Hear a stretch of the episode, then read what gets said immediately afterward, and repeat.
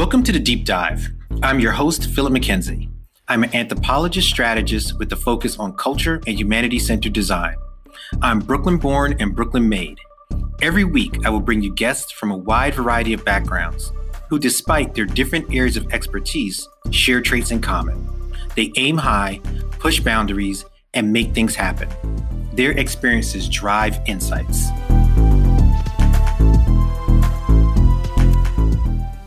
My guest on today's episode of The Deep Dive is Kwamou Eva Feukeu. She is the project officer acting as the Africa coordinator for Futures Literacy at, Futures Literacy at UNESCO. She's an experienced facilitator and lab designer involved in labs run mainly in Africa and Europe since 2014 and a full member of the World Futures Studies Federation and Plurality U Plus Network this is we've already had a little bit of a pre-conversation before I hit record, and I already know this is going to be a great conversation. So I want to welcome Eva to the show. Welcome to the deep dive. Thanks so much. No, thank you for having me.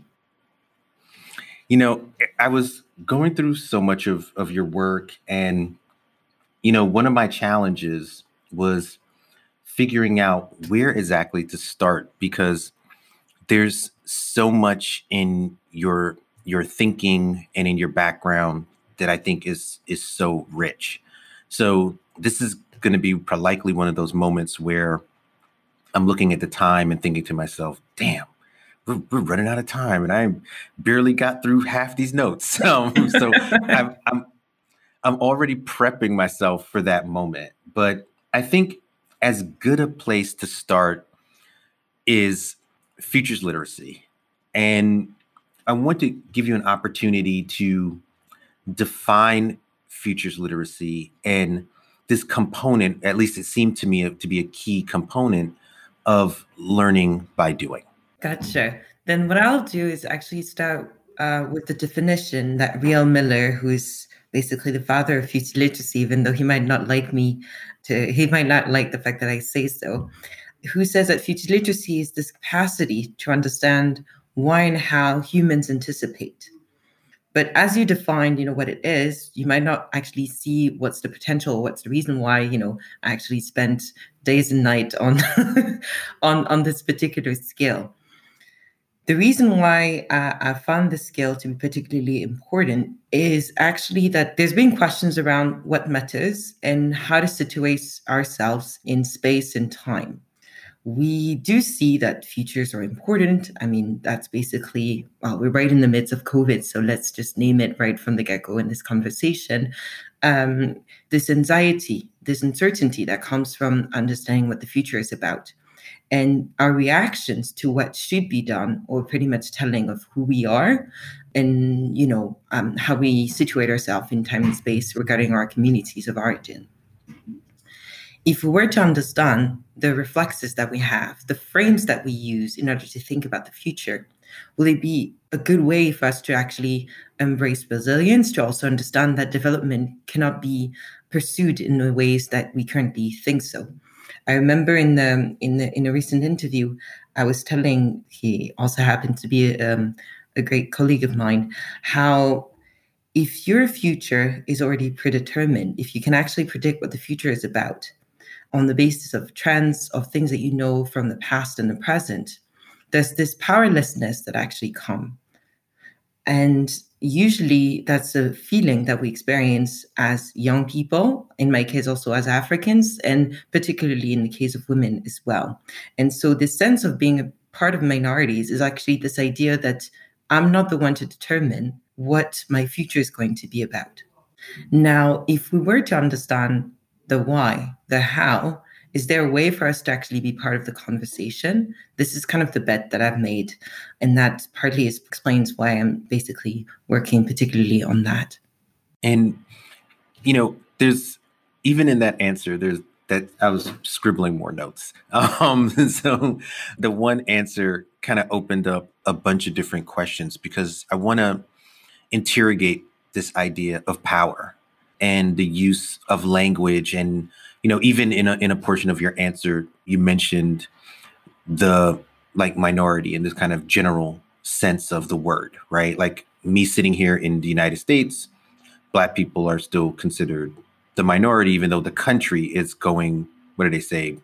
People of color majority by whatever year they project that to be, right? So there's, and some say the reaction of the kind of political and social structure is a reaction to that, right? That as white people become minority in this country, their oversized conservatism and reaction to that reality kind of pushes them in a in a different direction. So I've kind of framed that from a very American perspective to talk mm-hmm. about power and I want to think about a more global perspective and where I'm going with that is oftentimes the world of future design and future thinking, and I'm just using kind of blanket statements, mm-hmm. is very white, you know, and it took me, I think it takes others, like I had to look to find other folks. And it doesn't mean that you're not there, but it means that you're not getting this sort of attention, in my estimation, right? So this is my editorial where every time I read like a Wired magazines, it's filled with futurists that all look like out of some, you know, apocalyptic post-punk movie, right? Like they all look like somebody out of like 12 monkeys or something, right? They don't often look like people like you and people like me. So my my point to all that editorial is in a global way, people of color, whether you're talking about black people, Asian, South Asian, um, South American, Latino, we are the majority. And yet I feel the futuring is largely being determined by the minority. So I'm curious after that really long editorial, do you feel what I've tried to explain? Do you think there's mm-hmm. something there? I'm curious as to how you are putting your perspective, an African perspective, within that futures conversation. There's many different answers to what you've just said. The first one is obviously I am one of the youngest, like the younger voices. And so part of the exposure is also related to that. Now, what's interesting also about future studies, and I would actually enlarge that to anticipation studies, which is about the study of any forms of anticipation. Because since the future does not exist, only thing that exists in the present is our anticipation. So analyzing all of this, you know, from when you actually think about organizing this interview to actually planning for a wedding or structuring an economy, all of this fits within this frame. And what we see in terms of representation, I think, is also related to understanding of the importance of time and the importance of space at large. If you have a tool based approach, to the future, then the only way to be relevant is actually to know how to master the tools. So, for example, in front of you, you have your microphones. And obviously, you know, if you're not competent, then, you know, you're not relevant to discussions around microphones. Now, if you have an approach that is based on capacity, on, on competence at large, so it's actually about, you know, speaking, for example, then you actually have a lot more possibilities for you to be relevant in a discussions around speech than just in conversation around the mastery of microphones. Now we had the same situation for futures, where for the longest time, and it's actually a fairly recent disciplines, if we're also being honest, where the conversation were around the methodologies that we're using in the evaluation, the assessments of those methodologies. So it was, for example, around horizon scanning, which is basically about curves of societies, about Delphi, around the application of futures wheels, you name it, a series of tools that we had at our disposal. And of course, what happened was that some people had been trained to use those tools and others had not. Now, historically, if I'm just taking that route as well, for the African continent, what happened right after the crisis, the economic crisis that we experimented in the 1980s, we had a series of organizations, including the UNDP, which started to structure a series of uh, foresight projects and forecast projects in Africa, which actually helped a series of governments to actually think about restructuring their economies. And all at once again, what happened in the 1990s was very much tool based, very much tool oriented. Now, what we see is that we had the discussion with the experts, those who knew how to deal with those tools, and then the rest of the world was basically not part of those conversations. So the futures that we're producing were fairly limited because, once again, you had the exclusive room, the club of futurists, and then the rest of the of humanity.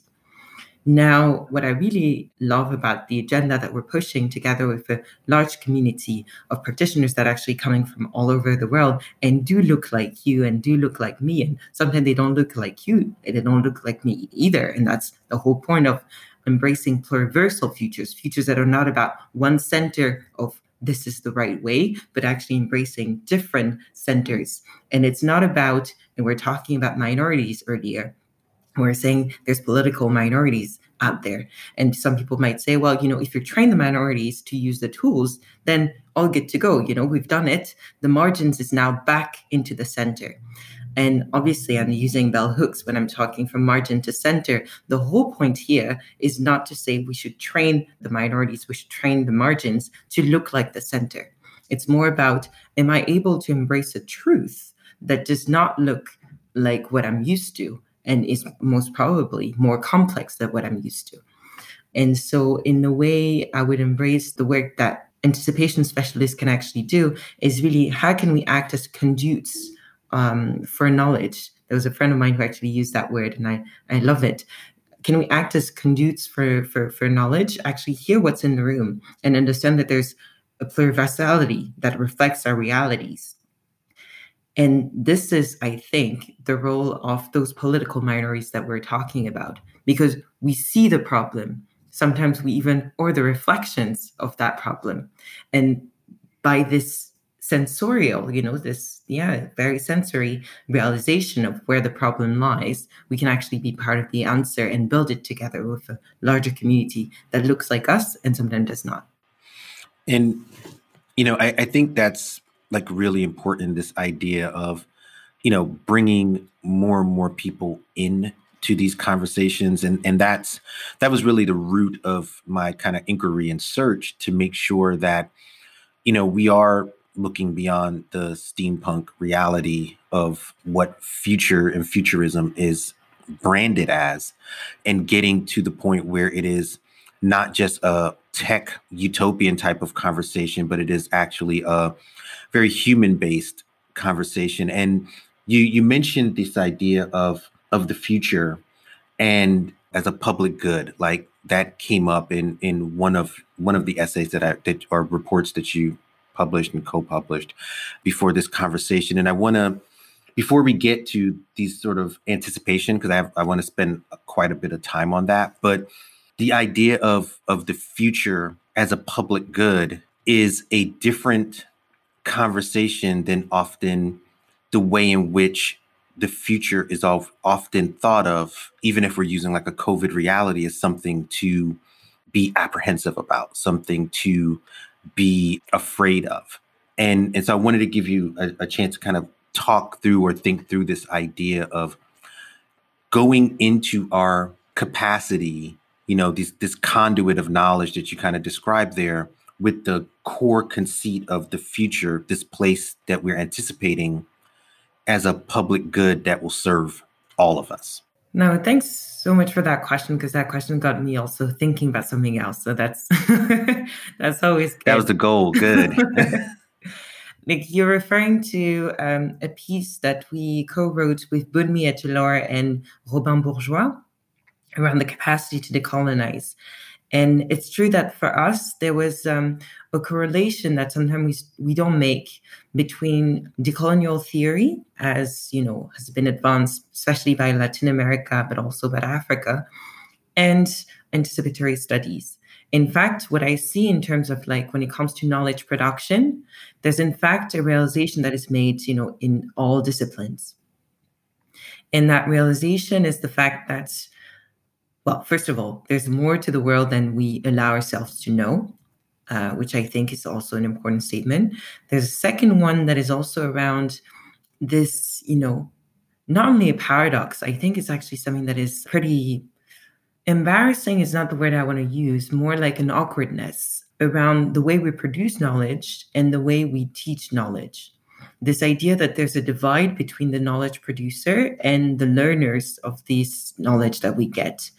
And we could see that uh, very specifically in colonial context, where, you know, basically you had a white anthropologist telling you this is how uh, this community or this society functions. And obviously, then you had the community learn about how it functions from the eyes of somebody that was external to the community. So that was a very evident situation that was, you know, a bit bizarre and a bit puzzling. But we had the same situation for futures.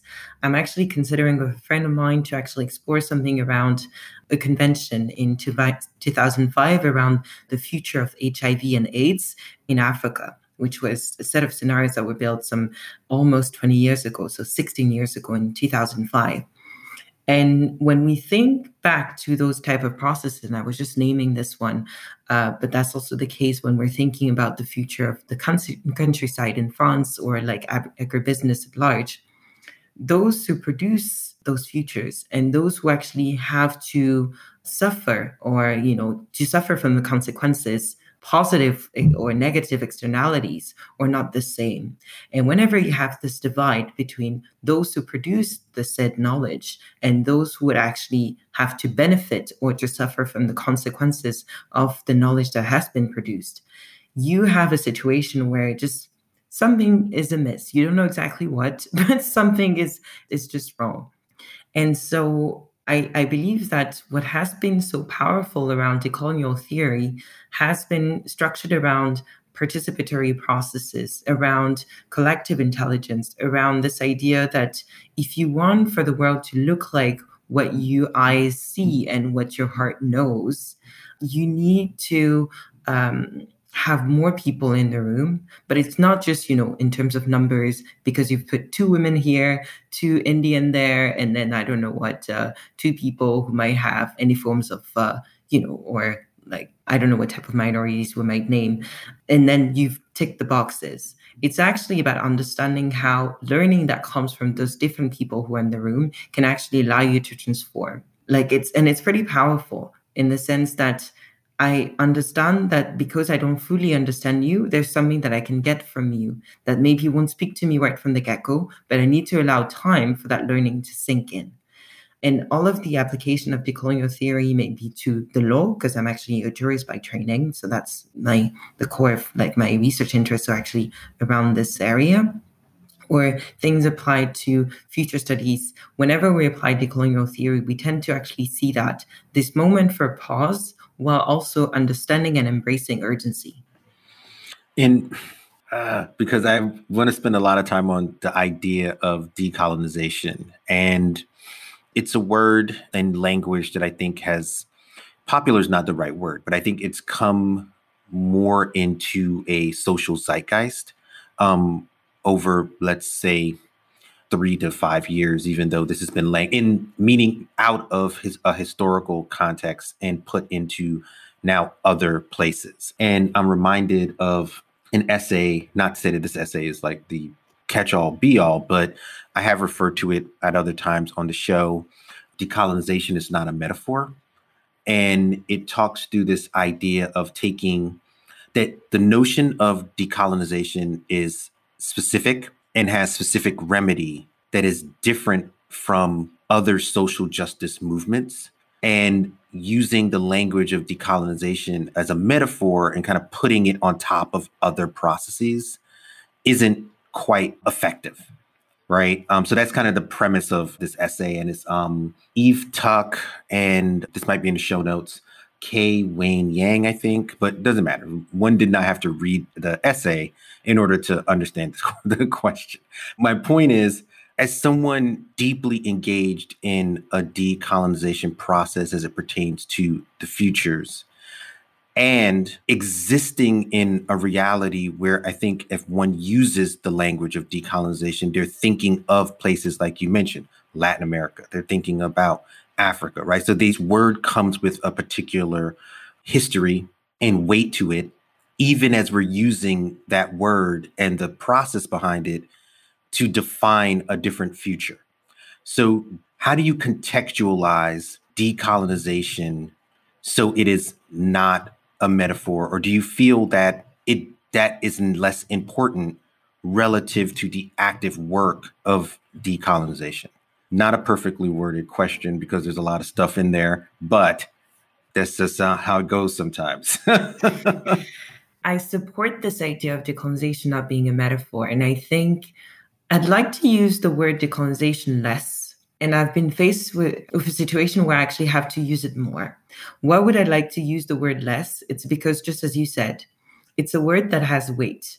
When I see some initiatives, especially Western led initiatives that actually mention this idea of decolonizing futures or decolonizing any other forms of knowledge production in order to um, rebuild agency or empower people, I always feel like we need to take a step back.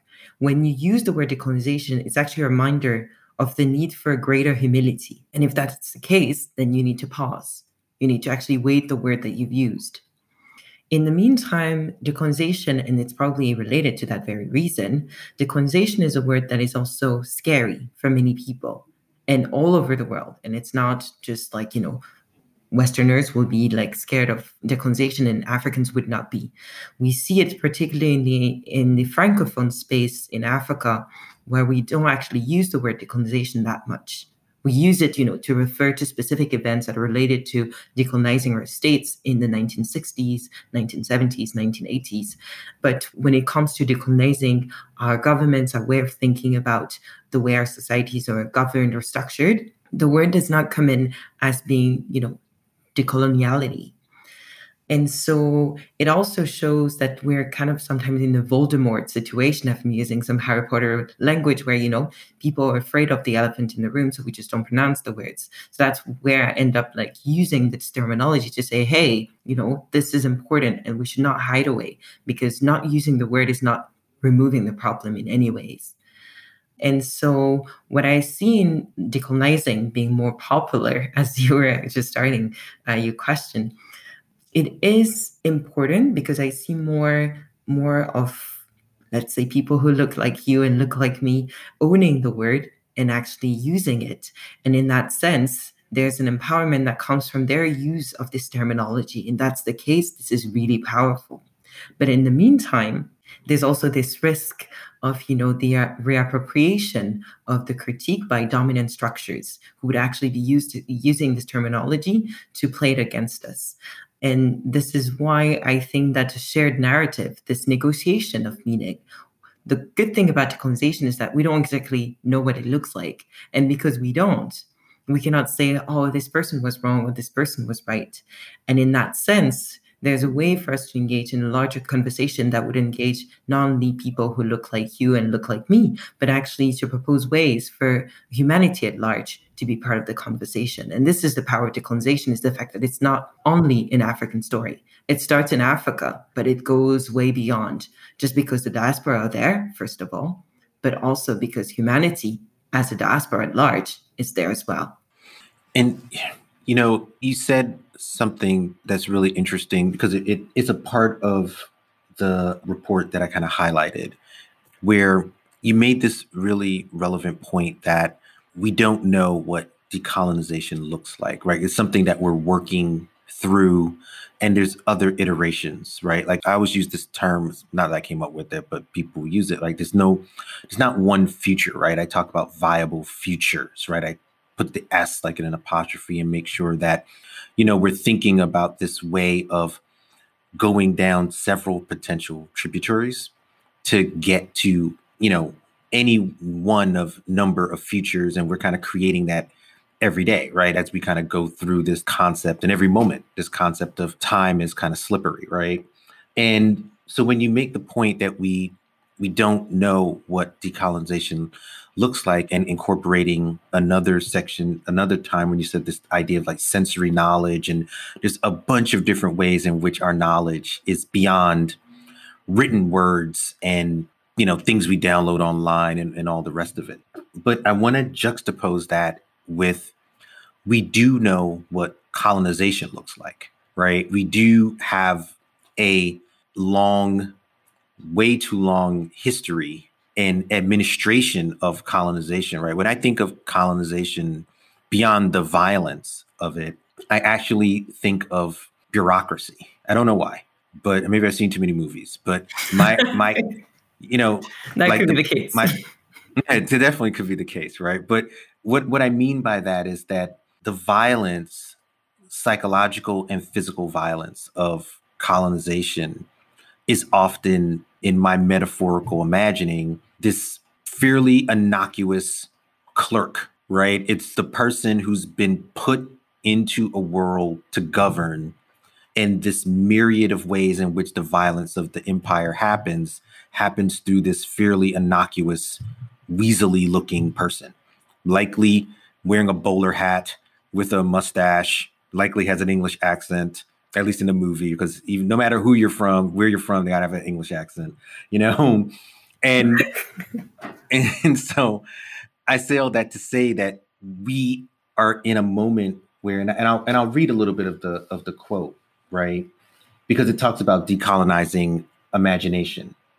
And it says on on the one hand, what this means in terms of one of the key challenges of decolonizing our imaginations is that our built systems, education systems, political systems, physical and social environments, cultures, cultures, worldviews, etc., were based on or have been heavily influenced by the systems and values inherited from the past. And so all of that to say even as we cannot see it, how do we navigate our imaginations to break from this past when some of our imaginations are based on that past? like my clerk example, right?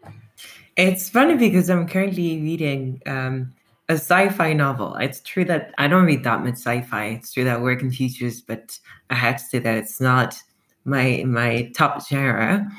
But a quotation that I got from that novel was precisely on that. How come we tend to forget the thing that has that have structured us the most? And when it comes to frames, this is basically what we're tapping into. So, as part of a futures literacy process, the thing that we focus on is revealing the existence of anticipatory assumptions. What we call anticipatory assumptions are basically the entry points to our futures it sounds like big words, but it really isn't. It's basically whenever you project yourself into like a project or into space or into time, you always have to start from somewhere. You have to assume things about the worlds that could be in order to represent, to picture yourself in there. And so, what we tend to see is that what we call to be like, you know, a probable future has less to do with probability in terms of like what we actually happens on the basis of like you know mathematical probabilities and has very much to do with what is allowed to be thought about the future so what I tend to see is that if I were to ask you about in 2050, uh, would you believe that it's probable for you know a government in the U.S., for example, to be fully composed of uh, black officials? I'm not saying that it's something that is desirable, but if I'm asking you if it's something that you would believe to be probable, you would say no, on the basis of what you know about past history that is true, but also on the basis of what you're allowed to believe to be, you know, probable for the future. Now, I've made it a black answer, but it actually speaks to many other realities. Right now, we have a strong crisis in France where I'm located around the youth that feels like kind of like screwed over. I don't have any other terms for the situation that we're in. And this starts with our educational systems. I'm not even talking about the fact that it's difficult to get a job right in the midst of COVID for many people in their early 20s. I'm also thinking about how in our educational systems, there's a good way to lead a good life, and there's many bad ways to lead a bad life. And this idea that there's a manual that leads us to the future is part of the difficulties that we're currently facing. Now, what's interesting about what you said when you started your question, you reflected back to what we know about the bad past that we don't want. And I would challenge you on the fact that there's many things that we don't know about the bad past that we do not want. Just because the past eh, has been blurred for many of us obviously for african americans that's even more evident because there's many things that you unfortunately uh, would not know about your past as an african american for a variety of reasons. You might not know where you know what original community you're from when your ancestors actually traveled by force all the way from africa to the americas. But there's actually also other things about the cultural expressions of who we are, where they're coming from, the blurred lines between different forms of legacies, conflicting legacies as well. And what's interesting about exploring futures is not so much because we're like so sure of what the past was about or so sure about what the present is about. It's actually about exploring those liminalities and understanding, yes, I don't know what the past actually is about, but I do know that I'm there for a reason. I do know that I have an identity that is actually the fruit of many different things that are, you know, not always pleasant. And it's by exploring those liminalities, engaging in difficult conversations, but that are meaningful because they're difficult, that we can actually embrace, you know, what our past has been about and what our, our future could be in a way that is less deterministic, I would say.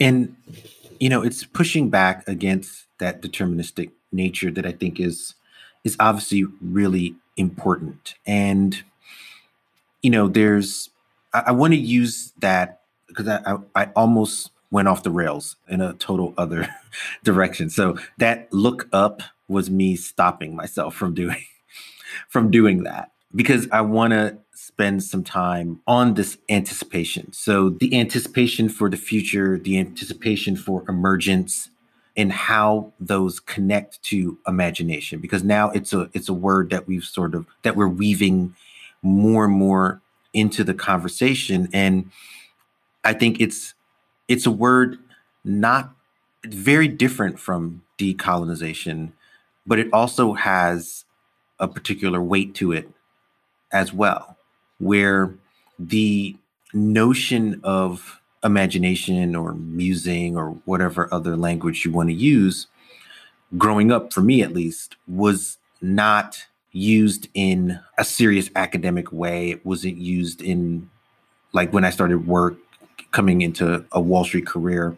Imagination was not why they hired you, right? It, it was um, a whole bunch of other reasons. And I say all that to say that imagination is ultimately the most, I would say, argue one of the most important elements of making our world work. Everything that's ever existed started because a person imagined it, right? um, and then that thing became a reality to some extent. So I want to pivot us into this anticipation and allow you to kind of walk through the, the difference or where how it connects rather anticipation for the future anticipation for emergence and how those are rooted in the notion of imagination. Big question, because there's actually two questions in one, or maybe yeah, three. I always do that. Um, I, I always do that. You're lucky I stopped myself before I got into this whole like black pessimism thing. That just something you said triggered this notion of anticipation and how we go down this road. So I'm going to stop myself again, but and let you continue. I might address black pessimism in one of my answers to your three questions. okay. On the notion of imagination and how it's becoming trendier and trendier. What's interesting is earlier I was telling you how in Francophone Africa, we tend to use less the term like decoloniality and derivatives that is associated with that in the way it has been developed over the last few decades.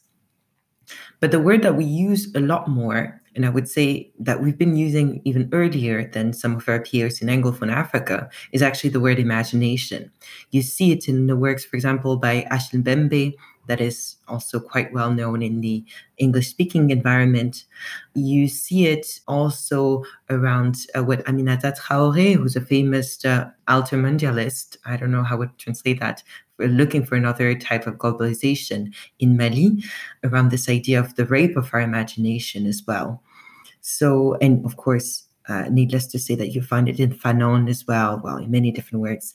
But this idea that there's something that has been held captive, that is something that has been stolen from us, and that thing being our imagination is actually something that is pretty strong. And it's not by mistake that Riel has phrased the work that we do around future literacy as something that is supposed to uh, help us overcome the poverty of the imagination, the fact that there's this crisis. And of course, you can even find it in earlier texts in philosophy. Actually, it's a pretty old question, this idea of the poverty of the imagination. And in the meantime, as you're saying that, it's true that it's something that is not the core of our value creation systems nobody is getting paid for being, you know, an imagination driver or in any other forms, at least not officially. And this paradox for me is actually something that states a lot about the economic and political systems that we are.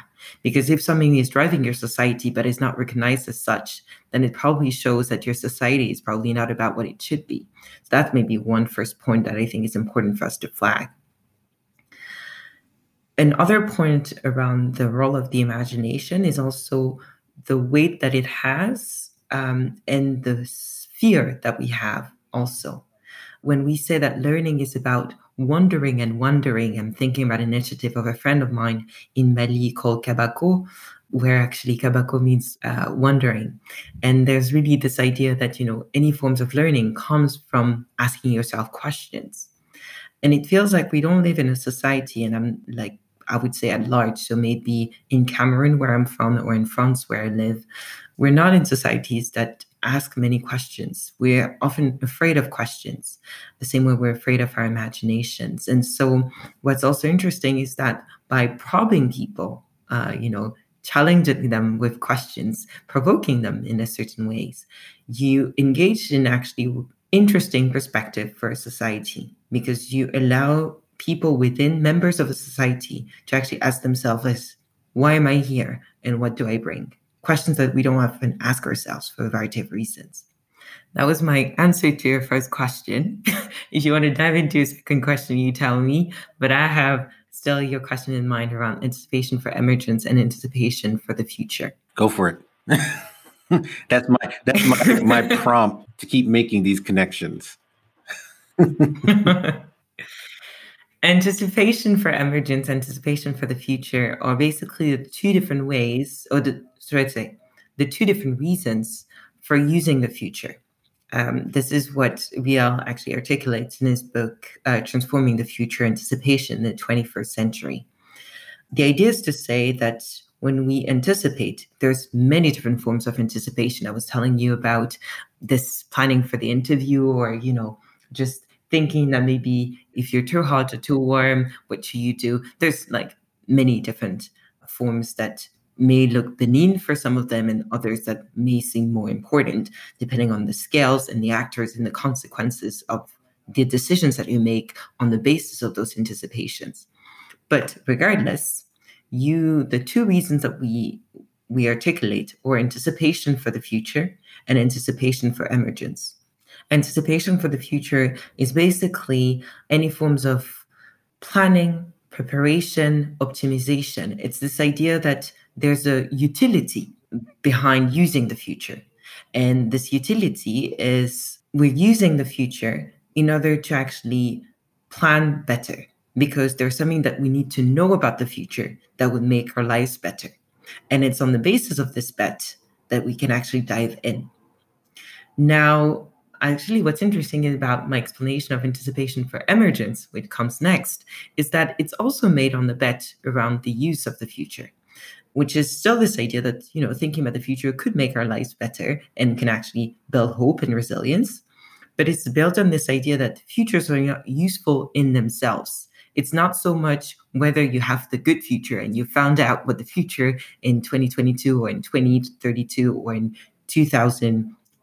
2300 i don't know is the right teacher and you know you've ticked the box it's actually about allowing for the possibility for different futures to exist, for different narratives to be in the room, and allowing that those narratives to actually inform your decision making and your belonging to a specific set of communities. And by making this bet and adopting this type of behavior toward towards the future, this posture, actually think about using the future as a posture, as a position in time and space, then from then on, you can actually embrace emergence, embrace uncertainty, and actually believe, well, you know, the world is uncertain. Might as well go with it, you know?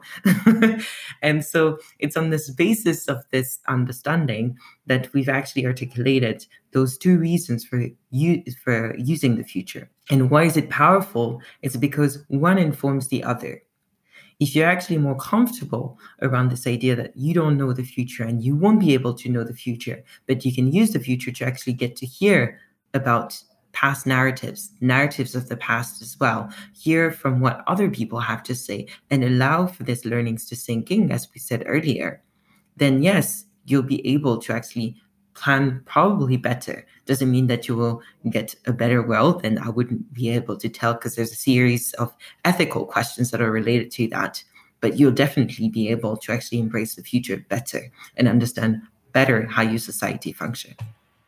You know, when you were going through the the idea of of, of anticipation, what really struck me is the the notion that there's so much fluidity within these ideas that they they actually are it's it's almost impossible to think of them in in any linear way despite the fact that so much of our conventional thinking around time is linear in the sense that today is Friday and we set this conversation at a particular time of the day and you know it's this is literally a question that I'm kind of fumbling through in the moment because it would seem like the owning of time, the moment we were able to put time on our wrist or on our phones or all the way in which we've sort of tried to capture the notion of time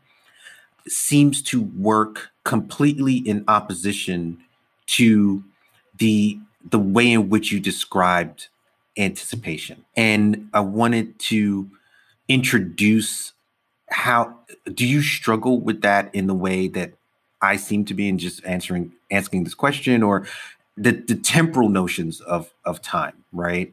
Sort of open-ended, but I'm just curious how you think about that. I have an intellectual answer and a personal answer. I'll start with the personal one because you ask about my struggle. And I have to say that I do struggle with this notion because I spend most of my intellectual and professional time telling people that there's different temporalities and that urgency is also to be understood, you know, from different levels because we do believe that things are urgent and I think that they are. In the meantime, it doesn't mean that we need to answer, uh, you know, to react to them in an urgent way that is totally, you know, that disregards our circumstances and personalities. But that being said, also as a person, I also like, you know, to fix things. I like to react to things. If there's a problem, you call me and I'm like, okay, let's find solutions together, you know?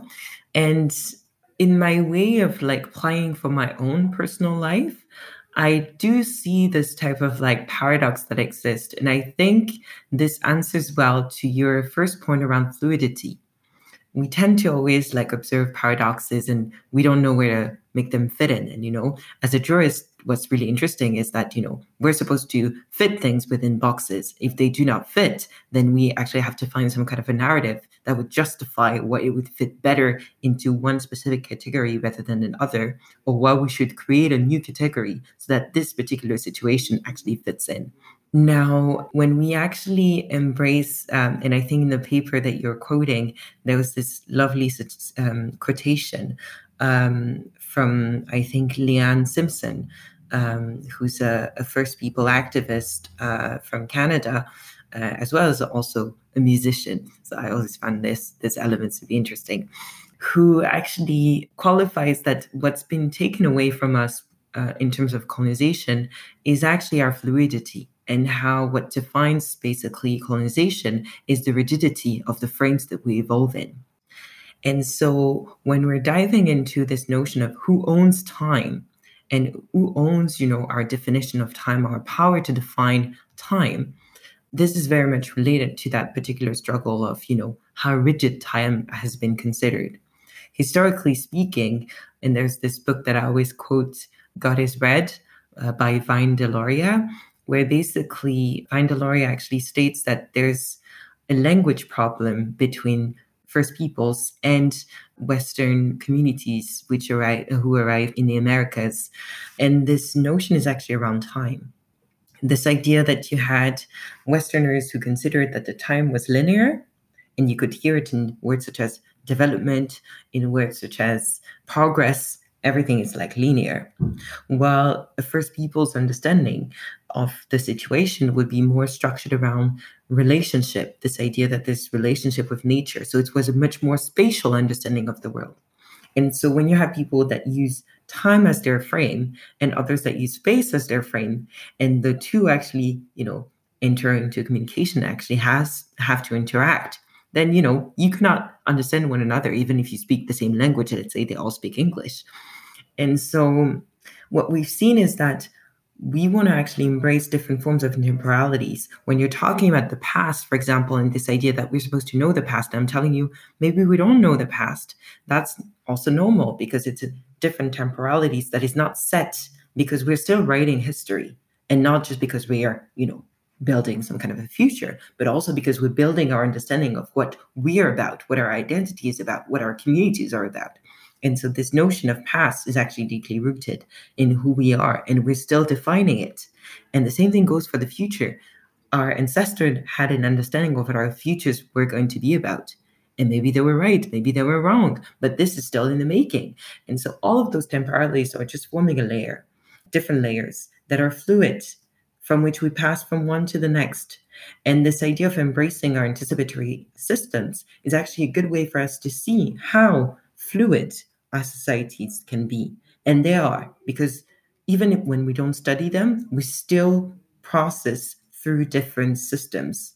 And so it's more powerful for us to understand how it functions in order to liberate ourselves rather than to remain ignorant and therefore to just like diffuse false conceptions of knowledge, false conceptions of our own identities. And, you know, I'm going to stay connected to the time thing for just another moment because there's a there's a because you're afraid of time running out? Yeah, exactly. And but that's literally the question right? Because time because what i was going to ask or attempt to ask is we've also made the notion of time linear or primarily when it's linear a function of abundance and scarcity we either have a lot of it. We don't have enough of it.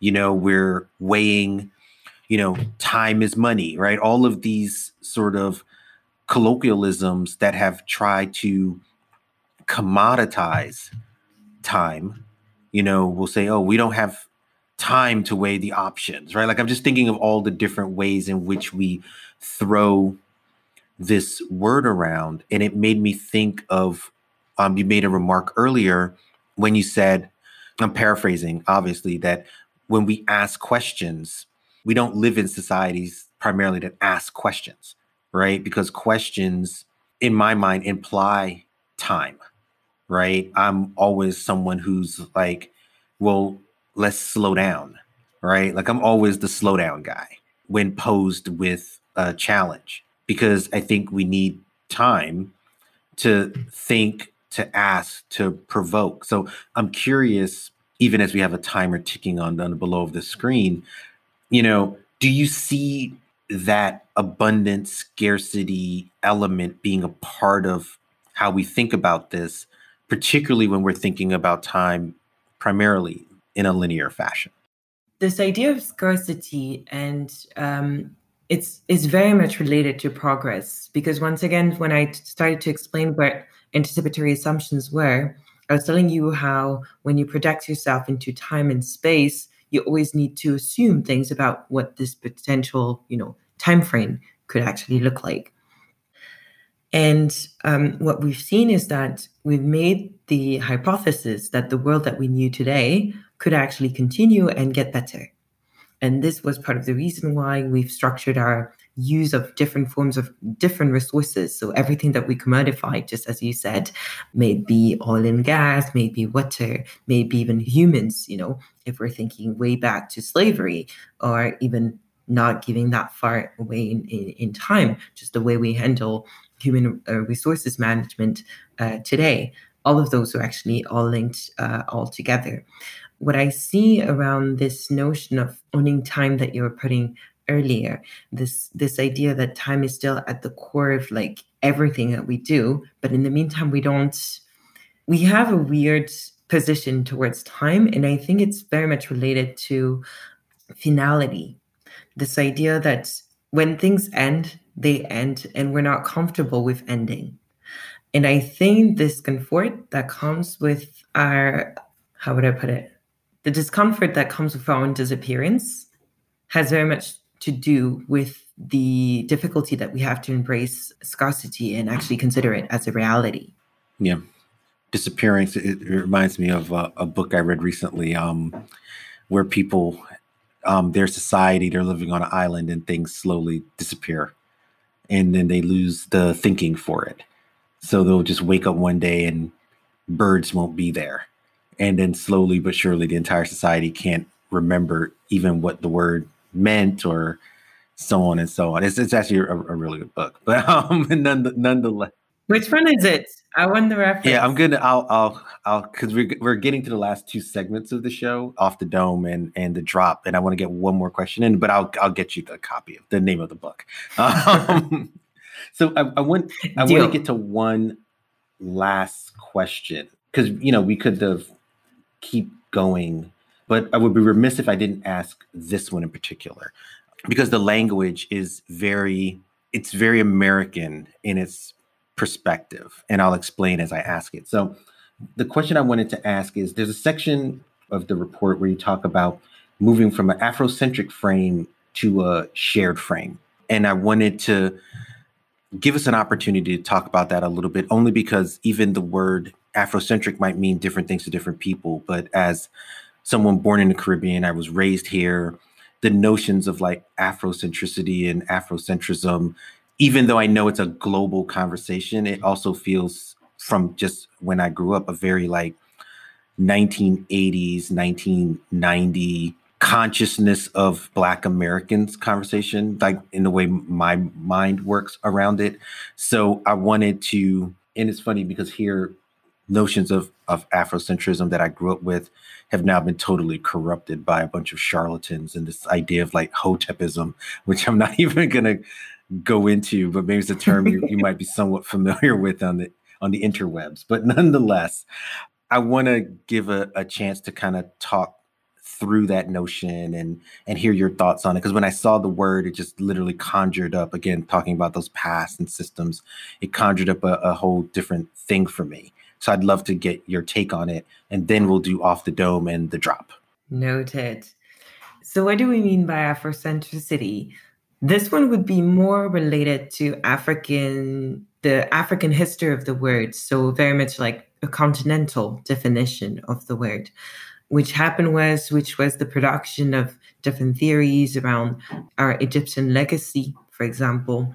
It was also structured around strong, authenticity driven uh, policies or initiatives. We're thinking about President Mobutu's authenticity politics, uh, which was about you know renaming uh, the different cities, renaming people as well. So using only Congolese names, clothes, also um, which were actually pretty nice clothes. I have to say, I was pretty like that's on another note. Things I actually appreciate. The problem that we had which I think is also one of the greatest strengths of um, Africa as a continent and an inspiration for the world and actually the home space for those conversations is the fact that it's syncretic by nature. Well, I don't know if it's by nature or by culture, and I don't want to engage in that conversation. It's not the most interesting part of it. But there's something that is clearly syncretic, which means that we have this ability to embrace different legacies but because we do, we enrich our complexity. And the problem is, just as you said earlier, around the problem that we have with questions, which is that, you know, when things are do not have an end, you know, they don't, you cannot answer just with one one single sentence and then it's done, then we're like, oh, you know what, you know, let's get over it. Which is a shame because, you know, it doesn't mean that it's more complicated than others. It just requires for people to phrase it differently, maybe to take more time to think about what they're going to say and actually more time to think about what the other person is saying for you to actually say, okay, that speaks to me. Let me slow down and actually understand what that means. And so, what's interesting about Afrocentricity is that it was a powerful tool, an instrumental tool and I think it's met its purpose. It still would meet its purpose today for it to continue with Afrocentric processes, and there still are many on the continent, but it was not addressing this syncretic invitation that the African continent was about. And so, this idea of the shared frame, and maybe there's even another terminology. And as I evolve, maybe in 10 years from now, if we have the same conversation, I'll be telling you it was not shared frame that uh, I would wanted for Bunmi, Robin, and I to actually go for. Maybe it's another term. But there's really this idea that, okay, we need to recenter in order to understand what we were about. But we should not forget that actually we've been about those different conflated narratives all in one. We've been about those different legacies from like the past, from the future, from the present, all in the same space. What do we do with it? That's really the question, more than just selecting one legacy that we believe to be the most authentic and then dive it right in because it does not answer all the questions that are at the table because then you have people who do not fit in the box all over Africa will tell you, you know, where do I fit in? And you'll be like, uh, you're not in my boxes. And that's not a satisfactory answer in any ways. No, that's an awesome way to think about it. And you've, you know, given me more to think about, which is why I love having these conversations. Like they, they have a finite moment in time because episodes are not forever, but the important thing and the thing that's most meaningful to me is a these conversations they go all over the world and, and people are are always um, sending me notes about them and asking more questions and my guests find each other you know and on their own and all these kind of amazing things happen so i guess it kind of speaks to that um, non-linear ways in which we kind of encapsulate a conversation over these hour and x minutes but it has a, a lifetime and a, and a messaging um, way beyond that. So, oh, and the name of the book is The Memory Police. I was looking for the author because I didn't just want to give you the name, and it's Yoko Ogawa is the author, and the book is The Memory Police, the one I referenced with people's living on this island and things disappearing. Um, really good book and not overly long. So, not that there's anything wrong with long books. Um, so, you know, I, want to use the get into the final two segments of the show, which is um, off the dome and the drop. You know, off the dome is just a, a, a few very quick questions, um, literally first thing on off the top of your head. So I have three of those, and the first one is, what is the one piece of advice that you would give your younger self? And younger can be any particular time. You know, again, t- time is fluid, so I'm not defining it defining it for you. But um, what is some advice that you would, would like to share with your younger self?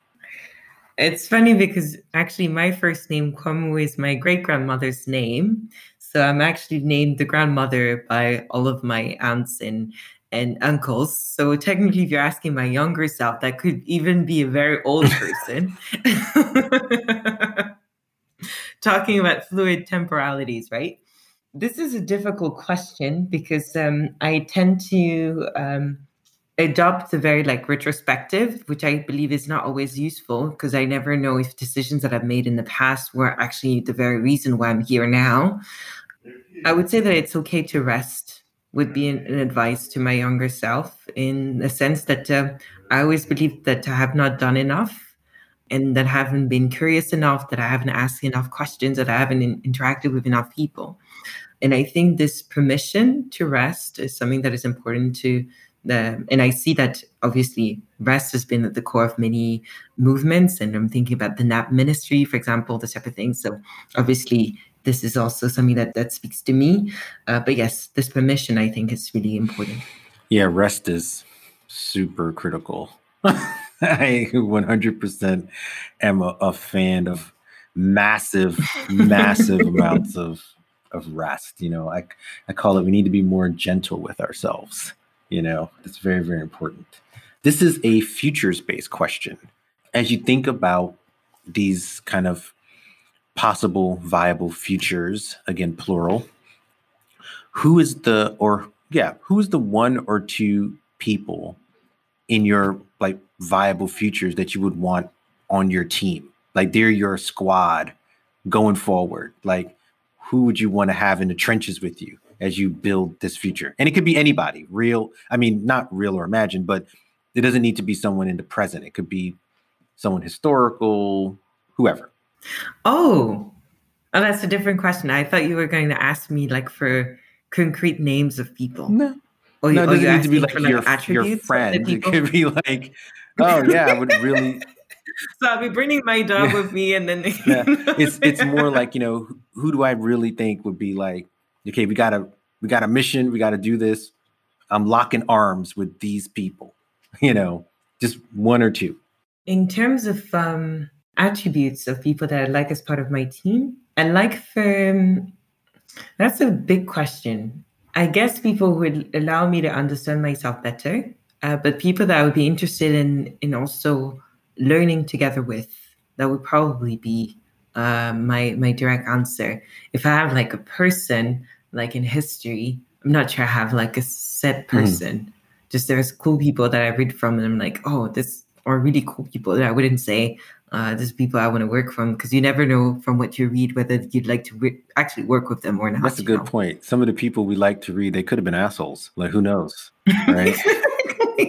Like I never thought about that, right? Like, and I, do, I'm like, I don't want to ruin like any type of like image that I have. I'm like, I'm very happy to just read from you, and that's more than enough. You already allow me to to learn so much. Let me not. yeah, I, you know, and it's funny you say that because I always say like you never want to meet your heroes. Like even like artists that I might like, I'm like, oh, do I really want to meet that person? Nah, I'm good. I'd just rather like, let me just love your music, right? Like, I don't need to like meet you in real life. So that's a good point, right? Like, you know, Fannie Lou Hamer could have been just a jerk, right? Like, I mean, don't tell him though. I, mean, I doubt it, but you know, it's, it's possible she just could have been a really difficult person. It doesn't seem like that way, or you know, whoever doesn't really matter but um good very very good point um and this is the last off the dome and this is a question i've actually answered several times but i think it would be a particularly interesting one for you given our conversation. If you had a choice would you rather go to the past and meet your ancestors or go into the future and meet your i guess the ones who came after you? Well, the thing about there's a bias in the question in terms of um, I know that I'm going into the future just because it's already later now than when we started the interview, right? That's true. So this this is not a, a choice that I have to make because it's already it's been made for me. So I guess that it would be more related to whether I'm actually ready to face my demons and think about like, you know, diving meeting my ancestors. I guess it would be fun. Depends on what would be the circumstances, huh? Because otherwise, you're very happy to just stay in the present. Because at least this one won't disappoint you, or will it? absolutely, absolutely. See, plot twist. You answered that question. Everyone answered that question differently the times I've asked it, and you took it in a completely different direction. So, which is awesome. Um, so I want to get to the drop. It's the final segment of the show, and it's our opportunity to just share something with our listeners. It could be anything at all. It doesn't have to be something super serious. Guests have shared anything they want. I have a drop. I hope you're ready for a drop, even though you sprinkle some drops in in the show. Like I wrote some notes because that book, God is Red. Did I get the title right? Yes. Okay, I'm gonna look that up afterward. But nonetheless, officially, um, this is the time for the drop. So I can go first or you can go first. Doesn't really matter. I'm curious as to which one you have. So go first, but I have mine. Okay. I actually have two, um, but they're both um, shorter books. Um, one, the first one is by Jamaica Kincaid, um, and it's called A Small Place. It's um small book, not long, but Jamaica Kincaid is a West Indian writer, and so there's some affinity there. But she she a small place is just a really interesting book and it actually ironically deals with a lot of the things we kind of talked about today these ideas of colonialism and who it impacts and very very tight imagining but blistering language that i was just like blown by it. I, I read it in like an hour. It's not a long not a long book but it's um it stayed with me since then. So that's my first drop. And my second drop is um, by Thomas King, uh, another um, first person's writer, and it's called The Thing About Stories. And it's a collection of essays and kind of written lectures that he's presented on like a radio show, I believe. And it just talks a lot about stories and how we think about them and, you know, the world exists on the back of a turtle kind of thing. But again, it, it was very, um, interesting and, and, touching to me in the moment that I read it, and I actually used it in a syllabus for like a future design course that I'm that I'm working on. So, nonetheless, those are my two drops, two books this episode. Noted. Uh, for me, those were not books, even though there would be many books that I would recommend on the basis of this conversation, which are not always recent. I mean, one that I think would be pretty like easy and has been strong. Um, I've seen that my my best friend it actually allowed my best friend to understand a little bit more the struggle that the Black diaspora has had in the world, and that was this book was Homegoing, which has been quite famous by uh, Gyasi. Uh, so not necessarily a new book. Um, but what I had in mind initially was actually a song. and so I'll post it, uh, probably I'll send it in your notes so that, you know, our listeners can also uh, get to see it. But it's called Ai Tché Do Nu Mi from uh, an Angolan singer uh, called Latedjou. And it's just probably amongst the most beautiful songs that I got to hear over the last six months. So I just wanted to share it. That's an awesome drop. Drops that are inspirational and and music related are always appreciated. I always have a few of those myself. So I look forward to hearing the song actually. That's quite a recommendation. So, you know, this has been amazing. I had no doubt that we would have a really great conversation and I was not let down by that. And the, the great thing about the time that we're recording this is that, like you said, like you're in France, I'm in New York. It's early for me. So the good part about this is that I get the opportunity to go into the rest of my day filled with energy from this conversation. So, you know, Eva, it was a, a, real pleasure having you on the deep dive with me. It was a pleasure to be around. And really, what I love about conversations, actually, you said an episode comes to an end. And obviously, you know, from a very material perspective, it does. Hopefully, soon for our yeah. listeners so that they don't have to spend all of their days just listening to us. But in the meantime, for me, what I love is that conversations that I take part in, that I'm lucky to take part in, are actually building my thinking as well. And they contribute to actually just like connecting the dots between very different things that I hear from different people. So I feel actually very blessed to be part of this episode that for me is part of a longer season. Uh, so thanks so much for having me once again. Oh, thank you so much. Take care.